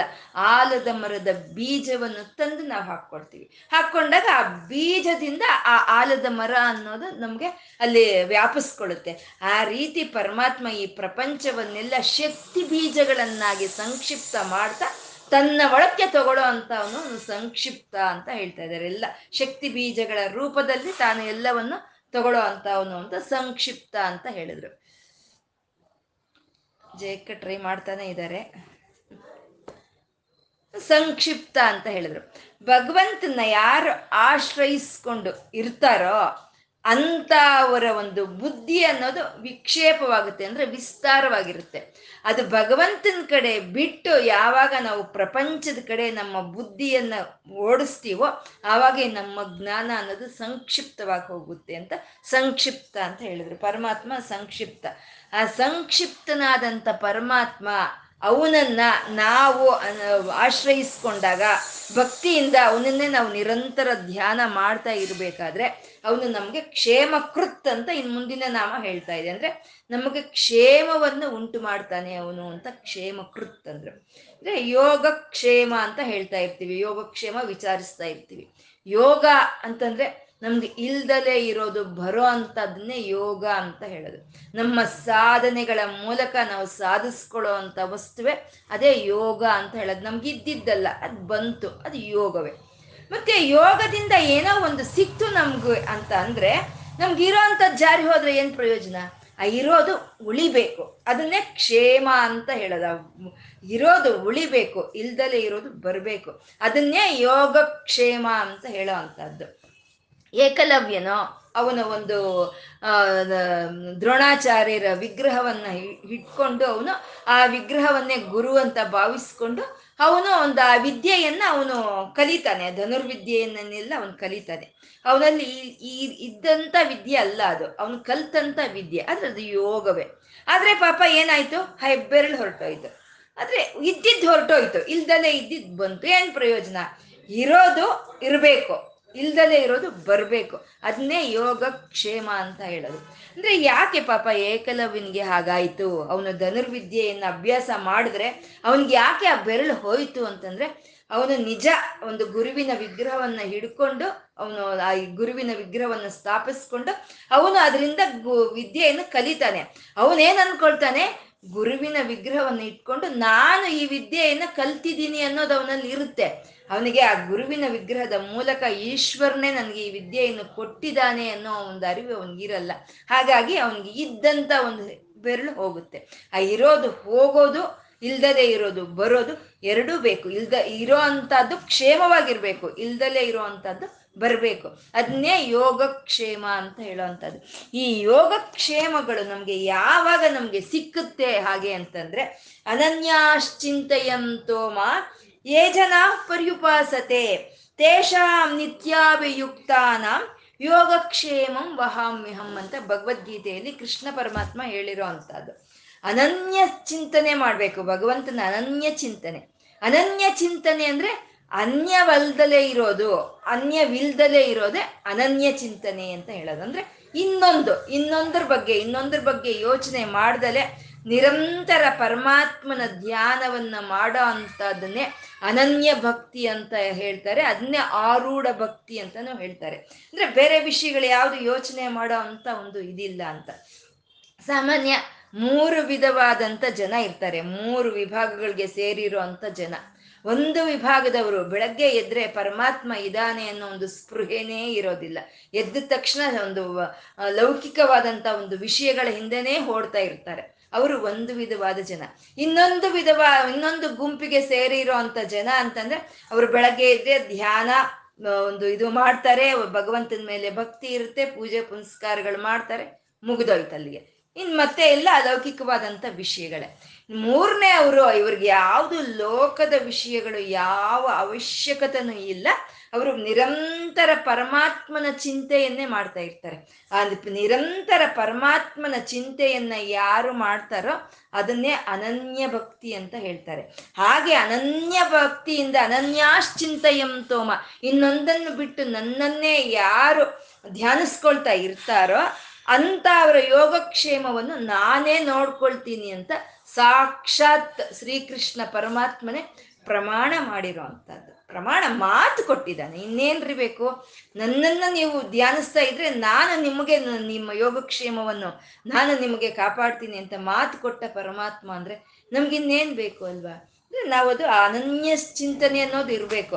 ಅಂದ್ರೆ ಅನನ್ಯ ಚಿಂತನೆ ಅನ್ನೋದು ಹೇ ರೀತಿ ಬೆಳಗ್ಗೆ ಇದ್ರೇನೆ ಅಂತಾನ ಅಂದ್ರೆ ಅಲ್ಲ. ನಿತ್ಯಾಭಿಯುಕ್ತಾನ, ನಿರಂತರವು ನಿರಂತರವು. ಪರಮಾತ್ಮನನ್ನೇ ನಾವು ಧ್ಯಾನಿಸ್ತಾ ಇರಬೇಕು ಅಂತ. ಹೇಳ್ತೀವಿ, ಪರಮಾತ್ಮನ ಧ್ಯಾನಿಸ್ತಾ ಇದ್ರೆ ನಮ್ಗೆ ಹೇಗೆ ನಮ್ಮ ಹೆಂಡತಿ ಮಕ್ಕಳನ್ನ ನೋಡೋರು ಯಾರು, ಹೆಂಡತಿ ಮಕ್ಕಳಿಗೆ ಸಂಪಾದನೆ ಮಾಡೋರು ಯಾರು ಅಂತ ನಾವು ಹೇಳಬಹುದು. ಅಂದ್ರೆ ಪರಮಾತ್ಮನೇ ಹೇಳ್ತಾ ಇದ್ದಾನೆ, ಮಾಡೋ ಕೆಲಸ ಮಾಡಿ ನಿರಂತರ ನನ್ನನ್ನು ನೀನು ಧ್ಯಾನಿಸ್ತಾ ಇದ್ರೆ ನಿನ್ ಯೋಗಕ್ಷೇಮ ನಾನೇ ನೋಡ್ಕೊಳ್ತೀನಿ ಅಂತ ಇಲ್ಲಿ ಹೇಳ್ತಾ ಇರೋ ಇಲ್ಲಿ ಏ ಜನಾಹ ಅಂತ ಅಂದ್ರು. ಅಂದ್ರೆ ಯಾರು ಪಂಡಿತರು ಅಂತ ಹೇಳಲಿಲ್ಲ, ಶಾಸ್ತ್ರ ತಿಳಿದವರು ಅಂತ ಹೇಳಲಿಲ್ಲ, ಪೂಜೆ ಪುನಸ್ಕಾರಗಳು ಮಾಡೋರು ಅಂತ ಹೇಳಲಿಲ್ಲ. ಏ ಜನಾಹ, ಯಾವ ಜನರಾದ್ರೆ ನಿರಂತರ ನನ್ನನ್ನು ಧ್ಯಾನಿಸ್ತಾರೋ ಅಂತ ಅವರ ಯೋಗಕ್ಷೇಮವನ್ನು ನಾನೇ ನೋಡ್ಕೊಳ್ತೀನಿ ಅಂತ ಮಾತು ಕೊಟ್ಟಿರೋ ಅಂಥದ್ದು ಪರಮಾತ್ಮ. ನಿರಂತರ ಅವನ ಧ್ಯಾನದಲ್ಲಿ ಇರಬೇಕು. ಅರ್ಜುನ ಅರ್ಜುನ ಏನ್ ಮಾಡ್ದ? ತಾನು ರಥದಲ್ಲಿ ಕೂತ್ಕೊಂಡ. ನಾನು ಮಾಡೋ ಕೆಲಸ ನಾನು ಮಾಡ್ತೀನಿ. ನೀನು ರಥವನ್ನು ನೀನು ಓಡಿಸು ಅಂತ ಹೇಳಿ ಆ ರಥದ ಒಂದು ಹಗ್ಗಗಳನ್ನು ಕೃಷ್ಣನ ಕೈಗೆ ಕೊಟ್ಟ. ಅಂದ್ರೆ ತಾನು ಅರ್ಜುನ ಸುಮ್ಮನೆ ಕೂತಿದ್ನ? ಇಲ್ಲ, ಅವನು ಯುದ್ಧ ಮಾಡ್ದ. ಅವನು ಯುದ್ಧ ಮಾಡಕ್ಕೆ ಅವನು ತಯಾರಿ ಇದ್ದಾಗ ಅವನ ಯೋಗಕ್ಷೇಮವನ್ನು ಪರಮಾತ್ಮ ವಹಿಸ್ಕೊಂಡ ಅಲ್ವಾ? ಇದೇ ಪಾರ್ಥಸಾರಥಿ ತತ್ವ ಅನ್ನೋದು. ನಿರಂತರ ನಿರಂತರ ಕೃಷ್ಣಂದೇ ಚಿಂತನೆ ಕೃಷ್ಣಂದೇ ಚಿಂತನೆ ಮಾಡ್ತಾ ತಾನು ಮಾಡೋ ಅಂತ ಕಲ್ಸುಗಳನ್ನು ತಾನು ಅರ್ಜುನ ಮಾಡ್ತಾನೆ ಅನ್ನೋದನ್ನ ತೋರಿಸೋ ಅಂಥದ್ದೇ ಪಾರ್ಥಸಾರಥಿ ತತ್ವ. ನಮ್ಗೆ ಅರ್ಜುನ್ಗಿಂತ ಇನ್ನೂ ಪರಾಕ್ರಮವಾದ ಕೆಲಸಗಳನ್ನ ನಾವೇನು ಮಾಡಕ್ ಸಾಧ್ಯ ಇಲ್ಲ ಅಲ್ವಾ? ಅರ್ಜುನನ್ಗಿಂತ ನಾವೇನು ಪರಾಕ್ರಮವಾದಂತ ಒಂದು ಶೂರದಿಂದ ಕೂಡಿರೋ ಅಂತ ಒಂದು, ಆ, ಕಾರ್ಯಗಳನ್ನ ಮಾಡೋದಕ್ಕೆ ನಮ್ಗೇನು ಸಾಧ್ಯ ಇಲ್ಲ. ಅಂದ್ರೆ ನಾವು ಮಾಡೋ ಅಂತ ಕೆಲಸಗಳು ಮಾಡ್ತಾ, ಆ ಪರಮಾತ್ಮನ ಒಂದು ಚಿಂತನೆಯನ್ನು ಮಾಡ್ತಾ ಇದ್ರೆ ನಮ್ಮನ್ನ ಮುಂದೆ ನಡೆಸ್ಕೊಂಡು ಹೋಗಿ ನಮ್ಮ ಯೋಗಕ್ಷೇಮವನ್ನ ನೋಡ್ಕೊಳ್ಳೋ ಅಂತ ಪರಮಾತ್ಮ ಅವನೇ ಕ್ಷೇಮ ಕೃತ್ ಅಂತ ಹೇಳಿದ್ರು ಅವರು. ನಮ್ಮ ಕ್ಷೇಮವನ್ನ, ನಮ್ಮ ಯೋಗವನ್ನ ಅವನೇ ನೋಡ್ಕೊಳ್ತಾನೆ ಅಂತ ಕ್ಷೇಮ ಕೃತ್ ಅಂತ ಹೇಳಿದ್ರು. ಕ್ಷೇಮ ಅಂತಂದ್ರೆ ಈ ಸಂಸಾರಿಕ ವಿಷಯಗಳನ್ನ ಬಿಟ್ಟು, ಈ ಲೌಕಿಕವಾಗಿ ಸಿಕ್ಕುವಂತ ಒಂದು ಆನಂದವನ್ನು ಬಿಟ್ಟು, ಆ ಅಲೌಕಿಕವಾದಂತ ಒಂದು ಪರಮಾತ್ಮನ ಆನಂದವನ್ನು ನಾವು ಪಡ್ಕೊಳ್ಳೋದೇ ಕ್ಷೇಮ ಅಂತ ಹೇಳ್ತಾ ಅಂತ ಕ್ಷೇಮವನ್ನು ಕೊಡೋ ಅಂತ ಅವನು ಅವನು ಶಿವಹ ಅಂತ ಹೇಳ್ತಾ ಇದ್ದಾರೆ. ಮುಂದಿನ ಒಂದು ನಾಮ ಶಿವ ಅಂತ. ಅಂದ್ರೆ ಇಲ್ಲಿ ಶಿವ ಅಂತ ಹೇಳ್ತಾ ಇದ್ದಾರೆ ಅಂತಂದ್ರೆ ಆ ಜಟಾಜೂಟೆಗಳನ್ನ ಬಿಟ್ಕೊಂಡು ಗಂಗೆಯನ್ನು ತಲೆ ಮೇಲೆ ಹಿಡಿದು ತ್ರಿಶೂಲವನ್ನು ಹಿಡ್ಕೊಂಡಿರೋ ಅಂತ ಈಶ್ವರನು ಅಂತಾನೋ? ಅಥವಾ ಶಂಕು ಚಕ್ರಗಳನ್ನ ಧರಿಸಿ ಬಂದಿರೋ ಅಂತ ನಾರಾಯಣ, ಅವನ ಹೆಸರು ಶಿವ ಅಂತನೋ ಹೇಳ್ತಾ ಇಲ್ಲ. ಪರತತ್ವ ಎಲ್ಲವೂ ಶಮನವಾಗಿ ಹೋದ್ಮೇಲೆ ಆ ಶಾಂತ ಸ್ಥಿತಿಯಲ್ಲಿ ಈ ತ್ರಿಗುಣಗಳಿಗೆ ಅತೀತವಾಗಿ ಇರೋ ಅಂತ ಪರತತ್ವವೇ ಅದೇ ಶಿವ ಅಂತ ಹೇಳುವಂಥದ್ದು. ಸರ್ವ ಮಂಗಳವನ್ನ, ಸರ್ವ ಶುಭವನ್ನ ಉಂಟು ಮಾಡೋ ಅಂತ ತತ್ವವೇ ಅದೇ ಶುಭ ಅಂತ ಹೇಳೋದು. ಅದೇ ಶಿವ ಅಂತ ಹೇಳುವಂಥದ್ದು. ಈ ಶಿವನು ನಾವು ಊಹಿಸ್ಕೊಳ್ಳೋ ರೀತಿಯಲ್ಲಿ ಅವನು ಯಾವುದೋ ಒಂದು ಆಕಾರ ತಾಳಿ ಬರೋ ಅಂತ ಅಲ್ಲ ಅವನು. ಅವನು ಲೋಕಾತೀತ ಗುಣಾತೀತ, ಸರ್ವಾತೀತ, ಶಮಾತ್ಮಿಕ. ಈ ಲೋಕಗಳಿಗೂ, ಈ ಗುಣಗಳಿಗೂ, ಸಮಸ್ತಕ್ಕೂ ಅತೀತವಾಗಿ ಅಶಾಂತ ಶಾಂತ ಸ್ಥಿತಿಯಲ್ಲಿ ಇರೋ ಪರತತ್ವವೇ ಅದೇ ಶಿವ ಅಂತ ಹೇಳುವಂಥದ್ದು. ಆ ಶಿವ ಅನ್ನೋ ಒಂದು ನಾಮವೇ ಸಾಕು. ನಮ್ಮಲ್ಲಿ ಇರುವಂತ ಸಕಲವಾದ ಪಾಪಗಳನ್ನು ತೊಳೆದು ನಮಗೆ ಒಂದು ಶ್ರೇಯಸ್ಸನ್ನ, ಒಂದು ಶುಭವನ್ನ ಉಂಟು ಮಾಡ್ತಾ ನಮ್ಮ ಯೋಗಕ್ಷೇಮವನ್ನು ನೋಡ್ಕೊಳ್ಳೋ ಅಂತ ಒಂದು ಮಹಿಮಾನ್ವಿತ ಒಂದು ನಾಮವೇ ಈ ಶಿವ ಅಂತ ಹೇಳೋದು. ಈ ಶಿವ ಆದಂತ ಪರಮಾತ್ಮ ಅವನು ಶ್ರೀವತ್ಸ ಅಂತ ಹೇಳ್ತಾ ಇದ್ದಾರೆ. ಶಿವ ಅಂತ ಅವ್ನು ತೋರಿಸಿದ್ರು. ಅವನ ಒಂದು ಈಶ್ವರನ ರೂಪವಾಗಿ ತೋರಿಸ್ತಾ ತಕ್ಷಣ ಶ್ರೀವತ್ಸ ಅಂತ ಹರಿಯ ರೂಪವನ್ನು ತರ್ತಾ ಇದ್ದಾರೆ. ಅಂದ್ರೆ ಶಿವನಿಗೂ ನಾರಾಯಣನಿಗೂ ಯಾವುದು ಭೇದ ಇಲ್ಲ, ಹರಿಕೇಶವರಲ್ಲಿ ಯಾವುದು ಭೇದ ಇಲ್ಲ ಅಂತ ಹೇಳುವಂತಹದ್ದು ಶ್ರೀವತ್ಸ ವಕ್ಷ ಅಂತಂದ್ರು. ಪರಮಾತ್ಮ ತನ್ನ ವಕ್ಷಸ್ಥಲದ ಮೇಲೆ ಶ್ರೀವತ್ಸವನ್ನ ಧರಿಸಿದಾನೆ ಅಂತ. ಶ್ರೀವತ್ಸ ಅಂದ್ರೆ ಲಕ್ಷ್ಮಿಯ ಚಿಹ್ನವನ್ನೇ ಶ್ರೀವತ್ಸ ಅಂತ ಹೇಳುವಂಥದ್ದು. ಆ ಶ್ರೀವತ್ಸವನ್ನ ತನ್ನ ಒಂದು ಎದೆಯ ಮೇಲೆ ಆಭರಣವಾಗಿ ಧರಿಸಿರೋ ಅಂತ ಪರಮಾತ್ಮ ಶ್ರೀವತ್ಸ ವಕ್ಷ, ಶ್ರೀವತ್ಸ ವಕ್ಷಾಹ ಅಂತ ಹೇಳ್ತಾ ಇದ್ದಾರೆ. ಶ್ರೀ ಅಂತಂದ್ರೆ ಶೋಭೆ ಅಂತ. ಐಶ್ವರ್ಯಗಳು ಅಂತ, ವಿಭೂತಿ ಅಂತ, ವೇದಗಳು ಅಂತ, ಶ್ರೀ ಅನ್ನೋ ಒಂದು ಪದಕ್ಕೆ ಅನೇಕವಾಗಿ ಅರ್ಥಗಳಿರುವಂಥದ್ದು. ಮತ್ತೆ ವತ್ಸ ಅಂತಂದ್ರೆ ವದತೀತಿ ವತ್ಸ, ಅಂದ್ರೆ ಯಾರು ಮಾತಾಡ್ತಾರೋ ಅವರನ್ನೇ ವತ್ಸ ಅಂತ ಹೇಳುವಂಥದ್ದು. ಇಲ್ಲಿ ಶ್ರೀವತ್ಸ ವಕ್ಷ ಅಂತ ಅಂದ್ರೆ ಶ್ರೀ ಅಂದ್ರೆ ವೇದಗಳು. ವೇದಗಳೇ ನಮಗೆ ಶುಭಕರವಾದಂಥ ಮಾತುಗಳನ್ನಾಡೋದು. ಮಂಗಳಕರವಾದಂಥ ಮಾತುಗಳನ್ನು ಆಡೋದು. ನಮಗೆ ಒಂದು ಸಮಸ್ತವಾದ ಜ್ಞಾನವನ್ನು ಕೊಡೋ ಅಂತ ಶುಭವಾದ ಮಾತುಗಳನ್ನು ಆಡೋ ಅಂತ ವೇದಗಳೇ ಅವೇ ಶ್ರೀವತ್ಸ ಅಂತ ಹೇಳೋದು. ಆ ಶ್ರೀವತ್ಸವನ್ನ ತನ್ನ ಹೃದಯದಲ್ಲಿ ಧರಿಸಿರೋ ಅಂತ ಪರಮಾತ್ಮ ಶ್ರೀವತ್ಸ ವಕ್ಷ ಅಂತ ಹೇಳ್ತಾ ಇದ್ದಾರೆ. ಅಂದ್ರೆ ವೇದಗಳ ಹೃದಯವೇ ಹರಿ ಅಂತ ಹೇಳೋದು. ಹರಿ ಹೃದಯವೇ ವೇದಗಳು. ವೇದಗಳ ಹೃದಯವೇ ಹರಿ ಅಂತ ಹೇಳೋ ಅಂತದೇ ಶ್ರೀವತ್ಸ ವಕ್ಷ ಅಂತ ಹೇಳೋದು. ಯಾರು ಭಕ್ತರು ಅವನನ್ನು ಆಶ್ರಯಿಸ್ಕೊಂಡು ಇದ್ಕೊಂಡು ನಿರಂತರ ಅವನ ಧ್ಯಾನಿಸ್ತಾ ಒಂದು ಒಳ್ಳೆಯ ಮಾತುಗಳನ್ನ, ಒಂದು ಶುಭಕರವಾದ ಮಾತುಗಳನ್ನ, ಒಂದು ಮಂಗಳಕರವಾದಂಥ ಮಾತುಗಳು, ಒಂದು ಹಿತವಾಗಿ, ಮೃದುವಾಗಿ ಯಾರು ಮಾತಾಡ್ತಾರೋ ಅಂತ ಅವ್ರನ್ನ ತನ್ನ ವಕ್ಷಸ್ಥಲದಲ್ಲಿ ಇಟ್ಕೊಳ್ಳೋ ಅಂತ ಪರಮಾತ್ಮ ಅವನು ಶ್ರೀವತ್ಸ ವಕ್ಷ ಅಂತ. ಆ ರೀತಿ ಶುಭಕರವಾದ ಮಾತುಗಳನ್ನು ಯಾರು ಆಡ್ತಾರೋ ಅಂತ ಅವ್ರ ವಕ್ಷಸ್ಥಲಿ ತಾನೇ ಇರೋ ಅಂತ ಅವನು ಶ್ರೀವತ್ಸ ವಕ್ಷ ಅಂತ. ಆ ಶ್ರೀವತ್ಸ ವಕ್ಷ ಆದಂತ ಪರಮಾತ್ಮ ಅವನು ಶ್ರೀವಾಸ ಅಂತ ಹೇಳ್ತಾ ಇದ್ದಾರೆ. ಶ್ರೀವಾಸ. ಶ್ರೀ ಅಂತಂದ್ರೆ ಈಶ್ವರ ಶಕ್ತಿಗಳು. ಈ ಪ್ರಪಂಚ ಪ್ರಕೃತಿಗಾಗಿ ಯಾವ ಶಕ್ತಿಗಳು ಕೆಲಸ ಮಾಡ್ತಾ ಇದೆಯೋ ಅವೆಲ್ಲ ಶ್ರೀ ಅಂತ ಹೇಳುವಂಥದ್ದು ಆ ಎಲ್ಲ ಐಶ್ವರ್ಯಗಳ ಸಮಗ್ರ ರೂಪವೇ ಶ್ರೀ ಅದೇ ಲಕ್ಷ್ಮಿ ಅಂತ ನಾವು ಹೇಳುವಂಥದ್ದು. ಯಾರಿದ್ದಾರೆ? ಐಶ್ವರ್ಯದೊಳಗೆ ಯಾರಿದ್ದಾರೆ ಅಂದ್ರೆ ನಾರಾಯಣನ ಚೈತನ್ಯವೇ ಆ ಐಶ್ವರ್ಯದೊಳಗೆಲ್ಲ ತುಂಬಿಕೊಂಡಿದೆ ಅಂತ ಹೇಳೋ ಅಂಥದ್ದೇ ಶ್ರೀವಾಸಹ ಅಂತ ಹೇಳೋದು. ಅವನು ಎಲ್ಲಿದ್ದಾನೆ ಅಂದ್ರೆ ಅವನ ಐಶ್ವರ್ಯದ ಒಳಗೆ ಇದ್ದಾನೆ. ಈ ಪ್ರಕೃತಿಗಾಗಿ ಕೆಲಸ ಮಾಡ್ತಾ ಇರುವಂತ ಪಂಚಭೂತಾದಿ, ಸೂರ್ಯ ಚಂದ್ರಾದಿ, ಗ್ರಹ ನಕ್ಷತ್ರಗಳಲ್ಲಿ ಎಲ್ಲ ಅವನು ತುಂಬಿಕೊಂಡಿದ್ದಾನೆ ಅಂತ ಹೇಳೋದೆ ಶ್ರೀವಾಸಹ ಅಂತ. ಶ್ರೀಪತಿ ಅಂತ ಇದ್ದಾರೆ. ಶ್ರೀ ಅಂದ್ರೆ ಲಕ್ಷ್ಮೀ ದೇವಿ ಆ ಲಕ್ಷ್ಮೀ ದೇವಿಗೆ ಪತಿಯಾದಂಥ ನಾರಾಯಣನೇ ಲಕ್ಷ್ಮೀನಾರಾಯಣನೇ ಅವನೇ ಶ್ರೀಪತಿ ಅಂತ ಹೇಳೋದು. ಒಂದು ಅಮೃತಕ್ಕಾಗಿ ಕ್ಷೀರಸಾಗರವನ್ನು ಮತಿಸಿದಾಗ ಅಲ್ಲಿ ಬಂದಂಥ ಲಕ್ಷ್ಮೀ ದೇವಿ ಯಾವ ಐಶ್ವರ್ಯಗಳನ್ನು ನೋಡಲ್ಲ, ಯಾವ ದೇವತೆಗಳನ್ನು ನೋಡಲ್ಲ. ಸೀದಾ ಹೋಗಿ ನಾರಾಯಣನ ವಕ್ಷಸ್ಥಲದಲ್ಲಿ ಕೂತ್ಕೊಂಡು, ಕೂತ್ಕೊಳ್ತಾಳೆ. ಅವ, ಅವಳನ್ನ ವಕ್ಷಸ್ಥಲದಲ್ಲಿ ಇಟ್ಕೊಂಡಂತ ನಾರಾಯಣ ಅವನೇ ಲಕ್ಷ್ಮೀಪತಿ, ಅವನೇ ಶ್ರೀಪತಿ ಅಂತ ಹೇಳೋವಂಥದ್ದು ಅವನು ಲಕ್ಷ್ಮಿಗೆ ಒಡೆಯನಾದಂಥ ಅವನು ಐಶ್ವರ್ಯಗಳಿಗೆಲ್ಲ ಒಡತಿ ಲಕ್ಷ್ಮಿ. ಆ ಐಶ್ವರ್ಯಗಳಿಗೆಲ್ಲ ಒಡತಿಯಾದಂಥ ಲಕ್ಷ್ಮಿಗೆ ಯಜಮಾನನಾಗಿರುವಂಥವನು ಒಡತಿಯಾಗಿರುವಂಥವನು ಅವನು ನಾರಾಯಣ ಅಂತ ಶ್ರೀಪತಿ ಅಂತ ಹೇಳಿದ್ರು. ಆ ಶ್ರೀಪತಿ ಆದಂತ ಪರಮಾತ್ಮ ಅವನು ಶ್ರೀಮತಾಂಬರಹ ಅಂತ ಹೇಳ್ತಾ ಇದ್ದಾರೆ. ಶ್ರೀಮತ ಅಂದ್ರೆ ಶ್ರೀಮಂತರು. ಆ ಶ್ರೀಮಂತರಲ್ಲಿ ಶ್ರೇಷ್ಠವಾಗಿರೋವನು ಅವನು ಶ್ರೀಮತಾಂಬರಹ ಅಂತ. ಶ್ರೀಮಂತರು ಅಂತಂದ್ರೆ ಒಂದು ದುಡ್ಡು ಕಾಸು ಅಂತಾನೆ ಅಲ್ಲ, ಒಂದು ಒಳ್ಳೆಯ ಮನಸ್ಸು ಇರುವಂತವ್ರು ಶ್ರೀಮಂತರು. ಹಾಗೆ ಒಳ್ಳೆಯ ಮನಸ್ಸು ಇರುವಂತವ್ರಲ್ಲಿ ಅತಿ ಶ್ರೇಷ್ಠನಾದಂಥ ಶ್ರೀಹರಿ ಅವನು ಶ್ರೀಮತಾಂಬರಹ ಅಂತದೆ. ವೇದ ವಿದ್ಯೆಗಳನ್ನ ಅಭ್ಯಾಸ ಮಾಡಿರೋ ಅಂತವ್ರೇ ಶ್ರೀಮಂತರು. ಆ ವೇದ ವಿದ್ಯೆಗಳನ್ನ ಅಭ್ಯಾಸ ಮಾಡಿದಂಥವರಲ್ಲಿ ಶ್ರೇಷ್ಠನಾದಂಥವನು ಅವನು ಶ್ರೀಮತಾಂಬರಹ ಅಂತ ಅಸ್ ಐಶ್ವರ್ಯಗಳಿಗೂ ಒಡಿನಾದ ಇಂದ್ರನಿಗಿಂತ ಇನ್ನೂ ಶ್ರೇಷ್ಠನು ಶ್ರೀಹರಿ, ಶ್ರೀಮತಾಂಬರಹ ಅಂತ. ಅಂದ್ರೆ ಎಂಥ ಧನ ಇದ್ರೂ ಸರಿ ಅವರಲ್ಲಿ ಶ್ರೇಷ್ಠನು ಪರಮಾತ್ಮನೇ ಅಂತ. ತೆಲುಗುನಲ್ಲಿ ಒಂದು ಹಾಡಿದೆ ಕೋಟಿಕಿ ಪಡಗೆತ್ತಿನ ಧನವಂತುಡು, ನೀ ಗುಡಿ ಮುಂದರ ಸಾಮಾನ್ಯುಡು ಅಂತ. ಅಂದ್ರೆ ಕೋಟಿ ಕೋಟಿ ಕೋಟಿ ಕೋಟಿ ಧನವನ್ನ ಅರ್ಜನೆ ಅರ- ಸಂಪಾದನೆ ಮಾಡಿರುವಂತ ಧನವಂತನಾದ್ರೂ ಸರಿ, ನೀ ನಿನ್ನ ಸನ್ನಿಧಿಗೆ ಬಂದ್ರೆ ಅತೀ ಸಾಮಾನ್ಯನಾಗಿ ಹೋಗ್ತಾನೆ ಅವನು ಅಂತಂತೆ. ಶ್ರೀಮಂತರಲ್ಲಿ ಶ್ರೇಷ್ಠನಾದಂಥವನು ಶ್ರೀಮತಾಂಬರಹ ಅಂತ. ಆ ಶ್ರೀ ನಾರಾಯಣನ ಸೊತ್ತಾದಂತ ಲಕ್ಷ್ಮಿ, ಆ ನಾರಾಯಣನ ಕೃಪೆ ಇದ್ರೆ ಸಮಸ್ತವಾದ ಶ್ರೀಮಂತವನ್ನು ತಾನು ಸುರಿಸ್ತಾಳೆ ಅಂತ ಹೇಳೋ ಅಂತ ನಾಮವೇ ಶ್ರೀಮತಾಂಬರಹ ಅಂತ. ಶ್ರೀಮತಾಂಬರಹ ಅಂತ ಹೇಳ್ತಾ ಇನ್ನಿನ ಮುಂದಿನ ಶ್ಲೋಕ ಇದಕ್ಕೆ ಒಂದು, ಇದನ್ನೇ ಒಂದು ವಿಸ್ತಾರವಾಗಿ ಹೇಳೋ ಅಂತ ಶ್ಲೋಕವಾಗಿರೋ ಅಂಥದ್ದು ಇದು ಅರವತ್ತೈದನೆಯ ಶ್ಲೋಕ. ಶ್ರೀಧ ಶ್ರೀಶ ಶ್ರೀನಿವಾಸ ಶ್ರೀನಿಧಿ ಶ್ರೀ ವಿಭಾವನಃ ಶ್ರೀಧರ ಶ್ರೀಕರ ಶ್ರೇಯ ಶ್ರೀಮಾನ್ ಲೋಕತ್ರಯಾಶ್ರಯ ಅಂತ ಶ್ರೀ ಶ್ರೀ ಶ್ರೀ ಅಂತ ಶ್ರೀಯುತವಾದಂಥ ನಾಮಗಳು. ಅದು ಸಮಸ್ತ ಒಂದು ಮಂಗಳವನ್ನು ಉಂಟು ಮಾಡೋ ಅಂಥದ್ದು, ಸಮಸ್ತ ಒಂದು ಶುಭವನ್ನು ಉಂಟು ಮಾಡೋ ಅಂಥವು.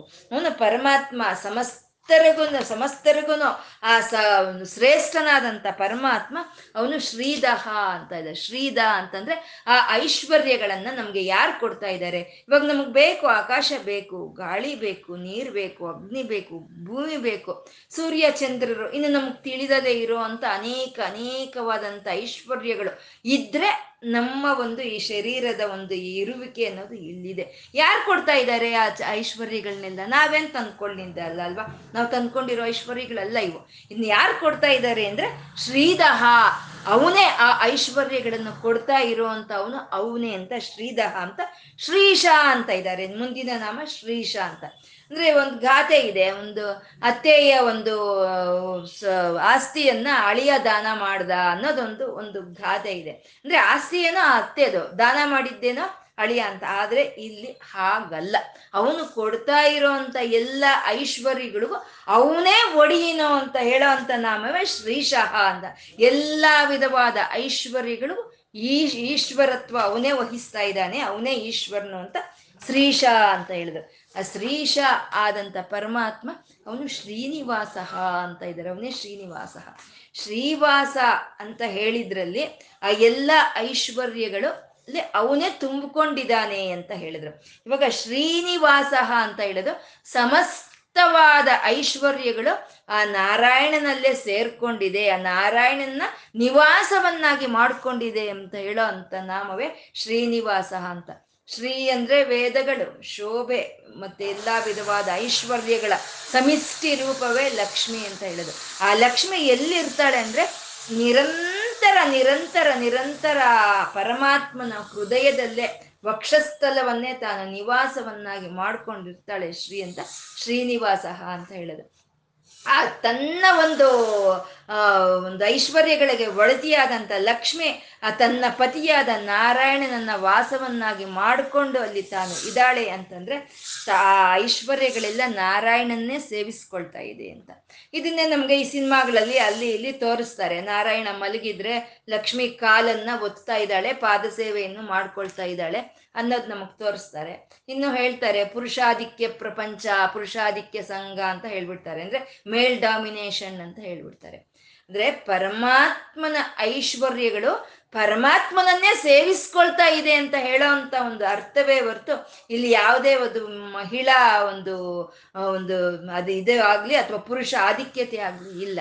ಸಂಕ್ಷಿಪ್ತ, ನಮ್ಮ ಜ್ಞಾನ ಸಂಕ್ಷಿಪ್ತವಾಗಿದೆ, ಕುಸಿದು ಹೋಗಿದೆ. ಹಾಗಾಗಿ ನಾವು ಲಕ್ಷ್ಮೀನಾರಾಯಣನ ಪಾದಗಳನ್ನು ಒತ್ತುತ್ತಾ ಇದ್ದಾಳೆ ಅಂತ ಹೇಳ್ತೀವಿ. ಆದ್ರೆ ಆ ಜ್ಞಾನ ಅನ್ನೋದು ಕುಮುದದ ಹಾಗೆ ಅರಳಿರೋ ಅಂತ ದಾಸರು ಹೇಳ್ತಾರೆ, ಏನು ಧನ್ಯಳೋ ಲಕುಮಿ, ಎಂತ ಮಾನ್ಯಳೋ ಅಂತ ಹೇಳ್ತಾರೆ. ಅಂದ್ರೆ ಪರಮಾತ್ಮನ ನಾರಾಯಣನ ಸೇವೆ ಮಾಡ್ಕೋಬೇಕು ಪಾದ ಸೇವೆ ಅಂದ್ರೆ ಇನ್ನೆಂತ ಒಂದು ಧನ್ಯತೆ ಆ ಲಕ್ಷ್ಮೀದು ಅಂತ ಹೇಳ್ತಾರೆ. ಹಾಗೆ ಆ ಶ್ರೀನಿವಾಸ, ಆ ಆ ಶ್ರೀಹರಿಯ ವಕ್ಷಸ್ಥಲವನ್ನೇ ವಾಸವನ್ನಾಗಿ ಮಾಡಿಕೊಂಡು, ಆ ಶ್ರೀ ಲಕ್ಷ್ಮಿ ಅಲ್ಲಿ ನಿಂತು ಅವಳು ಎಲ್ಲ ಅವನನ್ನೇ ಸೇವನೆ ಮಾಡ್ಕೊಳ್ತಾ ಇದ್ದಾಳೆ ಅಂತ ಶ್ರೀನಿವಾಸ ಅಂತ ಅಂದ್ರು.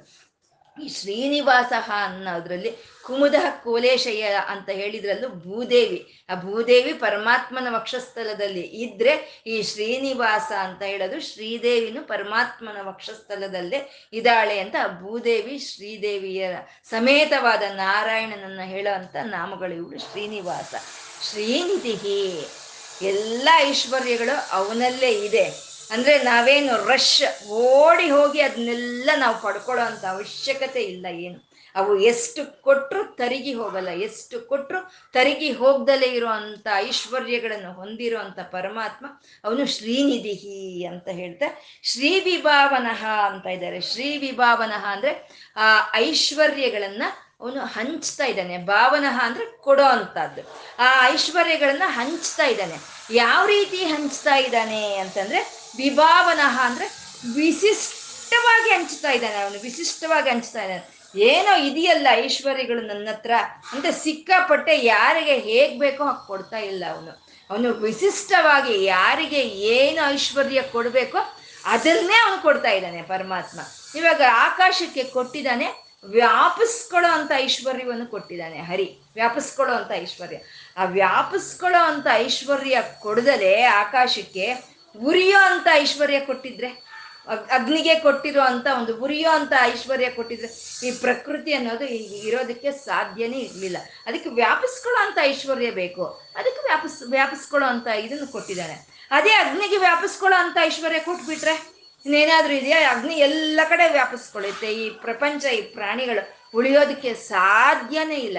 ಹಾಗೆ ಪರಮಾತ್ಮ ಯಾವ, ಅದಕ್ಕೆ ಯಾವ ಐಶ್ವರ್ಯ ಬೇಕೋ ಆ ಐಶ್ವರ್ಯವನ್ನೇ ಕೊಟ್ಟಿರೋ ಅಂತ ಪರಮಾತ್ಮ ಶ್ರೀ ವಿಭಾವನಃ ಅಂತ ಹೇಳೋದು.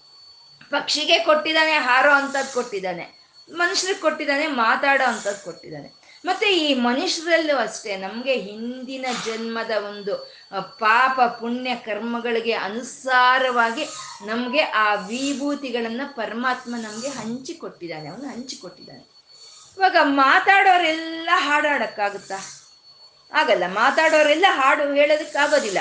ಆ ಹಾಡು ಹೇಳೋದು ಅನ್ನೋದು, ಆ ಒಂದು ಸಂಗೀತ ಅನ್ನೋದು, ಆ ಹಿಂದಿನ ಜನ್ಮದ ಒಂದು, ಆ ಪುಣ್ಯ ಫಲಗಳಿಂದ ಪರಮಾತ್ಮ ಕೊಟ್ಟಿರುವಂತ ವಿಭೂತಿ ಅದು. ಅದು ಶ್ರೀ ವಿಭಾವನಃ ಅಂತ ಹೇಳೋ ಅಂತದ್ದು ಪರಮಾತ್ಮನಿಂದನೇ ಸಲ್ಲಿರೋ ಅಂತ ಒಂದು ಕಲೆ ಅದು, ಕಲೆ ಅಂತ ಹೇಳೋದು. ಮತ್ತೆ ಕಾಲುಗಳು, ಕಾಲುಗಳಿರೋ ಅಂಥವರೆಲ್ಲ ಭರತನಾಟ್ಯ ಮಾಡೋದಕ್ಕೆ ಸಾಧ್ಯ ಆಗುತ್ತಾ? ಆಗಲ್ಲ. ಅವರ ಒಂದು ಪುಣ್ಯದ ಫಲದಿಂದ, ಅವರ ಒಂದು ಕರ್ಮ ಫಲಗಳಿಂದ ಆ ಕಲೆಯನ್ನ, ಆ ವಿಭೂತಿಯನ್ನ ಪರಮಾತ್ಮ ಹಂಚಿದ್ದಾನೆ. ಮತ್ತೆ ಕಿವಿ ಇದೆ ಅಂತ ನಾವೆಲ್ಲ ಕೇಳಿಸ್ಕೊಳಲ್ಲ ಕೈ ಇದೆ ಅಂತ ಎಲ್ಲ ಕವಿತ್ವ ಬರೆಯೋಕ್ಕಾಗೋದಿಲ್ಲ, ಅಲ್ವಾ? ಅದ್ರ ಅವರವರ ಕರ್ಮ ಫಲಗಳಿಗೆ ಅನುಸಾರವಾಗಿ ಅವರವ್ರಿಗೆ ಆ ವಿಭೂತಿಗಳನ್ನ ಹಂಚಿರೋ ಅಂತ ಪರಮಾತ್ಮ ಶ್ರೀ ವಿಭಾವನಃ ಅಂತ ಹೇಳಿದ್ರು. ಶ್ರೀ ವಿಭಾವನಃ ಅಂತ. ಅಂದ್ರೆ ನಾ ಎಲ್ಲವನ್ನು ಕೇಳಿಸ್ಕೊಳ್ಳೋದು, ಎಲ್ಲವನ್ನು ನಾವು ಅನುಭವಿಸುವಂಥದ್ದೇ ಅತೀ ದೊಡ್ಡದಾದಂಥ ನಾರಾಯಣನ ವಿಭೂತಿ ಅಂತ ಹೇಳೋದು. ನಾವು ಲಲಿತಾ ಸಹಸ್ರನಾಮದಲ್ಲಿ ಎಷ್ಟೋ ಸಾರಿ ಹೇಳ್ಕೊಂಡ್ ಬಿಟ್ಟಿವಿ ಸರಸ್ವತಿ ದೇವಿ ವೀಣೆ ನುಡಿಸ್ತಾ ಇದ್ರೆ ಆ ಲಲಿತೆ ಬೇಷ್ ಬೇಷ್ ಅಂತ ಆನಂದ ಪಡ್ತಾಳೆ ಅಂತ. ಸರಸ್ವತಿ ದೇವಿಯ ಒಂದು ವೀಣಾನಾದಕ್ಕೆ ಲಲಿತೆ ಬೇಷ್ ಬೇಷ್ ಅನ್ಬೇಕಾ? ಸಂಗೀತ ಒಂದು ಒಂದು ಸೃಷ್ಟಿ ಮಾಡಿದಂಥ ತಾಯಿ ಅಂದ್ರೆ ಪ್ರತಿ ಪ್ರತಿ ಒಂದನ್ನ ನಾವು ಆನಂದ ಪಟ್ಕೊಳ್ಳೋ ಅಂತ ಒಂದು ಸ್ವಭಾವ ನಮ್ಮಲ್ಲಿ ಇದೆ ಅಂದ್ರೆ ಅದೇ ನಾರಾಯಣನ ವಿಭೂತಿ ಅಂತ ಹೇಳುವಂಥದ್ದು ಅದು ಪ್ರತಿ ಒಂದನ್ನ ಪ್ರತಿ ಒಂದರಲ್ಲಿ ಇರುವಂತ ಒಳ್ಳೆ ಇದನ್ನ ನೋಡ್ತಾ ನಾವು ಆನಂದ ಪಡ್ಬೇಕು ಪ್ರತಿ ಒಂದವನ್ನು ಶ್ಲಾಘಿಸ್ಬೇಕು ನಾವು ಅಂತಂದ್ರೆ ಅದಕ್ಕೆ ಪರಮಾತ್ಮನ ಕೃಪೆ ಅನ್ನೋದು ನಮ್ಗೆ ಇರಬೇಕು ನಮ್ಗೆ. ಇಲ್ಲಪ್ಪ, ನಮ್ಗೇನು ಆನಂದ ಆಗಲ್ಲಪ್ಪ, ನಮ್ಗೆ ಯಾವ್ದಾದ್ರು ದೊಡ್ಡ ದೊಡ್ಡ ವಿಷಯಗಳು ಬಂದಾಗ ಮಾತ್ರ ನಮ್ಗೆ ಆನಂದ ಆಗುತ್ತೆ ಅಂದ್ರೆ ನಮ್ಗೆ ಜೀವನದಲ್ಲಿ ಎರಡು ಸಾರಿರೋ ಮೂರು ಬಾರಿನ ಬರುತ್ತೆ, ದೊಡ್ಡ ದೊಡ್ಡ ವಿಷಯಗಳಷ್ಟೇ.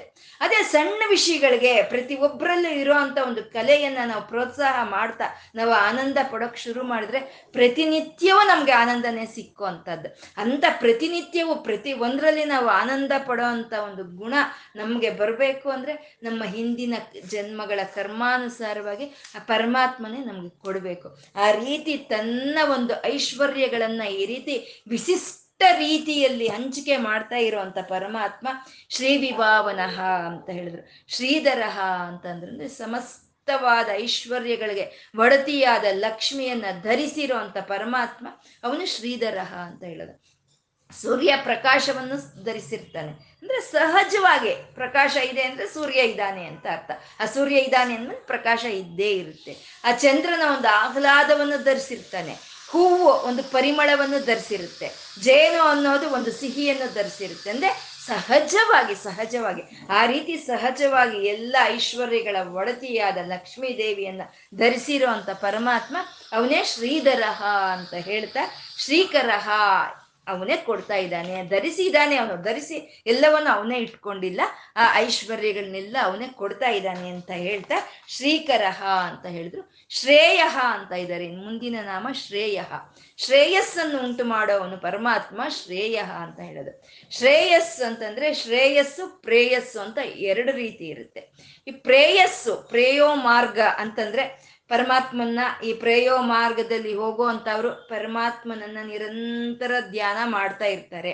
ಒಳ್ಳೆ ಕೆಲಸಗಳನ್ನ ಮಾಡ್ತಾ ಇರ್ತಾರೆ. ಇವ್ರು ಬೇರೆಯವ್ರಿಗೆ ಯಾರಿಗೂ ಕೆಟ್ಟದ್ದೇನು ಮಾಡೋದಿಲ್ಲ. ಆದ್ರೆ ಅವ್ರಿಗೆ ಏನು ಬೇಕೋ ಅದನ್ನ ಪರಮಾತ್ಮನ ಹತ್ರ ಕೇಳಿ ತಗೊಳ್ತಾ ಇರ್ತಾರೆ. ಇದನ್ನ ಪ್ರೇಯೋ ಮಾರ್ಗ ಅಂತ ಹೇಳ್ತಾರೆ. ಈ ಶ್ರೇಯೋ ಮಾರ್ಗ ಅಂದ್ರೆ ಅವ್ರು ಕೇಳೋದು ತಗೊಳ್ಳೋದು ಏನೂ ಇಲ್ಲ. ಏನಿದ್ರು ಅವ್ರ ಮನಸ್ಸನ್ನ ಪರಮಾತ್ಮನಿಗೆ ಅರ್ಪಣೆ ಮಾಡೋ ಅಂಥದ್ದು ಅಷ್ಟೇನೆ. ಅರ್ಪಣೆ ಮಾಡಿ ಅದನ್ನ ಮತ್ತೆ ಅವ್ರು ವಾಪಸ್ ಪಡ್ಕೊಳಲ್ಲ. ಅಂತ ಅವ್ರನ್ನೇ ಶ್ರೇಯಸ್ಸು ಅಂತ ಹೇಳ್ತಾರೆ. ಅದನ್ನೇ ಶ್ರೇಯೋ ಮಾರ್ಗ ಅಂತ ಹೇಳ್ತಾರೆ. ಇದೇ ಮೋಕ್ಷ ಅಂತ ಹೇಳೋ ಅಂಥದ್ದು ಅತ್ಯಂತ ಒಂದು ಸಚ್ಚಿತ್ ಆನಂದದ ಸ್ಥಿತಿಯಾದಂಥ ಆ ಮೋಕ್ಷವೇ ಅದೇ ಶ್ರೇಯಸ್ಕರ. ಅದನ್ನ ಕೊಡೋ ಅಂತ ಪರಮಾತ್ಮ ಅವನು ಶ್ರೇಯ ಅಂತ. ಅಂದ್ರೆ ಇಲ್ಲಿವರೆಗೂ ಈ ಲೌಕಿಕವಾದಂಥ ಐಶ್ವರ್ಯಗಳು ಅಂತ ಹೇಳ್ಕೊಂಡು ಬಂದು ಲೌಕಿಕವಾದಂಥ ಐಶ್ವರ್ಯಗಳೇ ಅಲ್ಲ, ಅಲೌಕಿಕವಾದಂಥ ಮೋಕ್ಷವನ್ನು ಅವನೇ ಕೊಡ್ತಾನೆ ಅಂತ ಹೇಳೋ ಅಂಥದ್ದೇ ಶ್ರೇಯ. ಶ್ರೀಮಾನ್, ವಿದ್ಯವಾನ್ ಅಂದ್ರೆ ಎಲ್ಲ ವಿದ್ಯೆಗಳು ಇರೋ ಅವನು ಶ್ರೀಮಾನ್ ಅಂತಂದ್ರೆ ಎಲ್ಲಾ ವಿಧವಾದ ಐಶ್ವರ್ಯಗಳಿಗೂ ಒಡತಿಯಾದ ಲಕ್ಷ್ಮಿಗೆ ಪತಿಯಾದಂತ ನಾರಾಯಣ ಅವನು ಶ್ರೀಮಾನ್. ಆ ಲಕ್ಷ್ಮಿಯನ್ನ ತನ್ನ ಒಳಗೆ ಹೊಂದಿರೋ ಅಂತ ಅವನು ಶ್ರೀಮಾನ್. ಏನ್ ಮಾಡ್ತಾ ಇದ್ದಾನೆ? ಆ ಎಲ್ಲ ಐಶ್ವರ್ಯಗಳನ್ನು ತಾನು ಹೊಂದಿದ್ದು ಏನ್ ಮಾಡ್ತಾ ಇದ್ದಾನೆ? ಲೋಕತ್ರಯಾಶ್ರಯ. ಮೂರು ಲೋಕಗಳಿಗೂ ಆಧಾರವಾಗಿದ್ದಾನೆ ಪರಮಾತ್ಮ ಅಂತ ಲೋಕತ್ರಯಾಶ್ರಯ ಅಂತಂದ್ರು. ಅಂದ್ರೆ ಈ ಲೋಕತ್ರಯಾಶ್ರಯ ಅಂದ್ರೆ ಪಾತಾಳ ಲೋಕ ಭೂಮಿ ಮತ್ತೆ ಊರ್ಧ್ವ ಲೋಕ ಅನ್ನೋದೇ ಅಲ್ಲ. ಲೋಕಗಳು ಅಂದ್ರೆ ನಮ್ಗೆ ತೋರಿಸ್ಕೊಡೋ ಅಂತದ್ದು, ನಾವು ನೋಡೋ ಅಂತದ್ದು. ನಮ್ಗೆ ತೋರಿಸ್ಕೊಡೋದು ನಮಗೆ ನೋ ನಾವು ನೋಡೋ ಅಂಥವು ವೇದಗಳು. ಆ ವೇದಗಳನ್ನ ನಾವು ತ್ರಯಿ ಅಂತ ಹೇಳ್ತೀವಿ, ಕರಿತೀವಿ ನಾಲ್ಕು ವೇದಗಳನ್ನ ಅಂತ ನಾವು ಹಿಂದಿನ ಶ್ಲೋಕದಲ್ಲಿ ಹೇಳ್ಕೊಂಡ್ವಿ. ಆ ನಾಲ್ಕು ವೇದಗಳೇ ಮೂರು ಲೋಕಗಳು. ಆ ಮೂರು ಲೋಕಗಳಿಗೆ ಆಶ್ರಯವಾಗಿ ಇರೋಂಥ ನಾರಾಯಣ ಅವನೇ ಲೋಕತ್ರಯಾಶ್ರಯ ಅಂದ್ರ ಸಮಸ್ತವಾದ ಪ್ರಾಣಿ ಪ್ರಕೃತಿಗೆ ಮೂರು ಲೋಕಗಳಿಗೂ ಯಾರು ಒಡೆಯನಾಗಿದ್ದಾನೋ, ಯಾರು ಆಶ್ರಯವನ್ನು ಕೊಡ್ತಾ ಇದ್ದಾನೆ ಅವನೇ ಲೋಕತ್ರಯಾಶ್ರಯ ಅಂತ. ಈ ಶ್ರೀವತ್ಸ ಇಂದ ಹಿಡಿದು ಈ ಲೋಕತ್ರಯಾಶ್ರಯವರೆಗೂ ಆ ಶ್ರೀಯುತ ನಾಮಗಳನ್ನು ಹೇಳ್ತಾ ಇರುವಂಥದ್ದು ಶ್ರೀ ಸಮೇತವಾದ ಅಂದ್ರೆ ಲಕ್ಷ್ಮಿ ಸಮೇತವಾದ ನಾರಾಯಣನನ್ನ ನಮ್ಗೆ ಹೇಳ್ತಾ ಇರುವಂತ ನಾ, ನಾಮಗಳು ಶ್ರೀವತ್ಸದಿಂದ ಹಿಡಿದು ಈ ಲೋಕತ್ರಯಾಶ್ರಯವರೆಗೂ ಇರುವಂಥದ್ದು ಸರ್ವ ಐಶ್ವರ್ಯಗಳಿಗೂ ಅವನೇ ಸ್ಥಾನವನ್ನು ಕೊಟ್ಟು ಆ ಸರ್ವ ಐಶ್ವರ್ಯಗಳನ್ನು ಸಮಸ್ತವಾದಂಥ ಒಂದು ಲೋಕಗಳಲ್ಲಿ ತಾನೇ ವ್ಯಾಪಿಸ್ಕೊಂಡು ಎಲ್ಲದಕ್ಕೂ ಆಧಾರವಾಗಿರೋ ಪರಮಾತ್ಮ ಅವನೇ ಲೋಕತ್ರಯಾಶ್ರಯ ಅಂತ. ಹಾಗೆ ಸಮಸ್ತವನ್ನು ನಮಗೆ ಕೊಡ್ತಾ, ನಮಗೆ ಆಧಾರವಾಗಿರೋ ಅಂತ ಪರಮಾತ್ಮ ಆ ಶ್ರೀನಿವಾಸನಿಗೆ, ಆ ಲಕ್ಷ್ಮೀನಾರಾಯಣನಿಗೆ ಇವತ್ತು ನಾವು ಏನು ಹೇಳ್ಕೊಂಡಿದ್ದೀವೋ ಅದನ್ನ ಅರ್ಪಣೆ ಮಾಡ್ಕೊಳ್ಳೋಣ.